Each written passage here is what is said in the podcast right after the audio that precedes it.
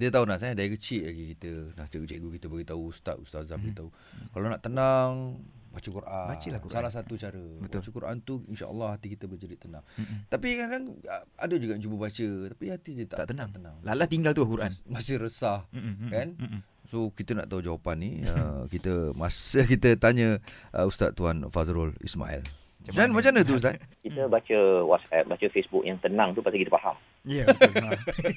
Ha. Baca dalam bahasa Tagalog ke bahasa yang pusing-pusing tu memang tak tenang kan.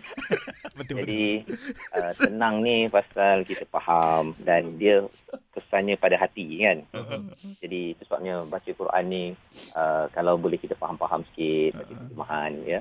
Uh, dan kemudian dia fokusnya kepada hati. Jadi bila baca Quran tu kadang-kadang baca pasal mak marah, kan, ayah marah, pasal cikgu.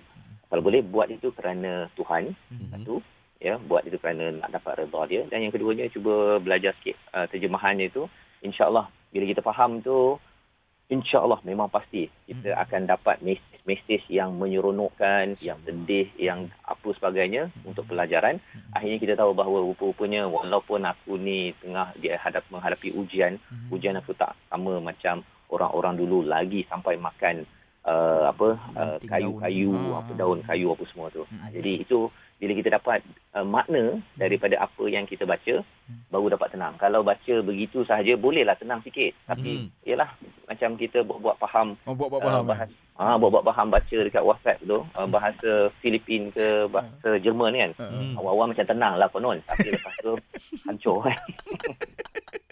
So tu cerita dia tu kan. Oh. So te- tetaplah ustaz kata orang janganlah tinggalkan Al-Quran tu kan. Ya, Maknanya kena baca terus. lah, Ah, betul lah, terus betul. lah. baca. Itu panduan hidup Ah, kan. cuba terus upgrade lah kan. Hmm, dulu baca baca uh, apa sok khabar bahasa Inggeris tu buat-buat macam faham.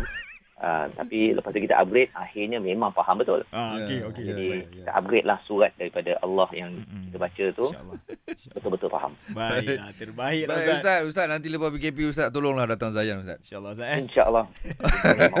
Saya rasa kalau dapat berdepan ni dia lagi, best, lain lagi begini best. ni. Ah, ah, ah, ah. Oh, ya betul betul betul. Okey Ustaz, terima kasih banyak Ustaz. Jaga diri. Okey. Terima kasih. Assalamualaikum. Waalaikumsalam.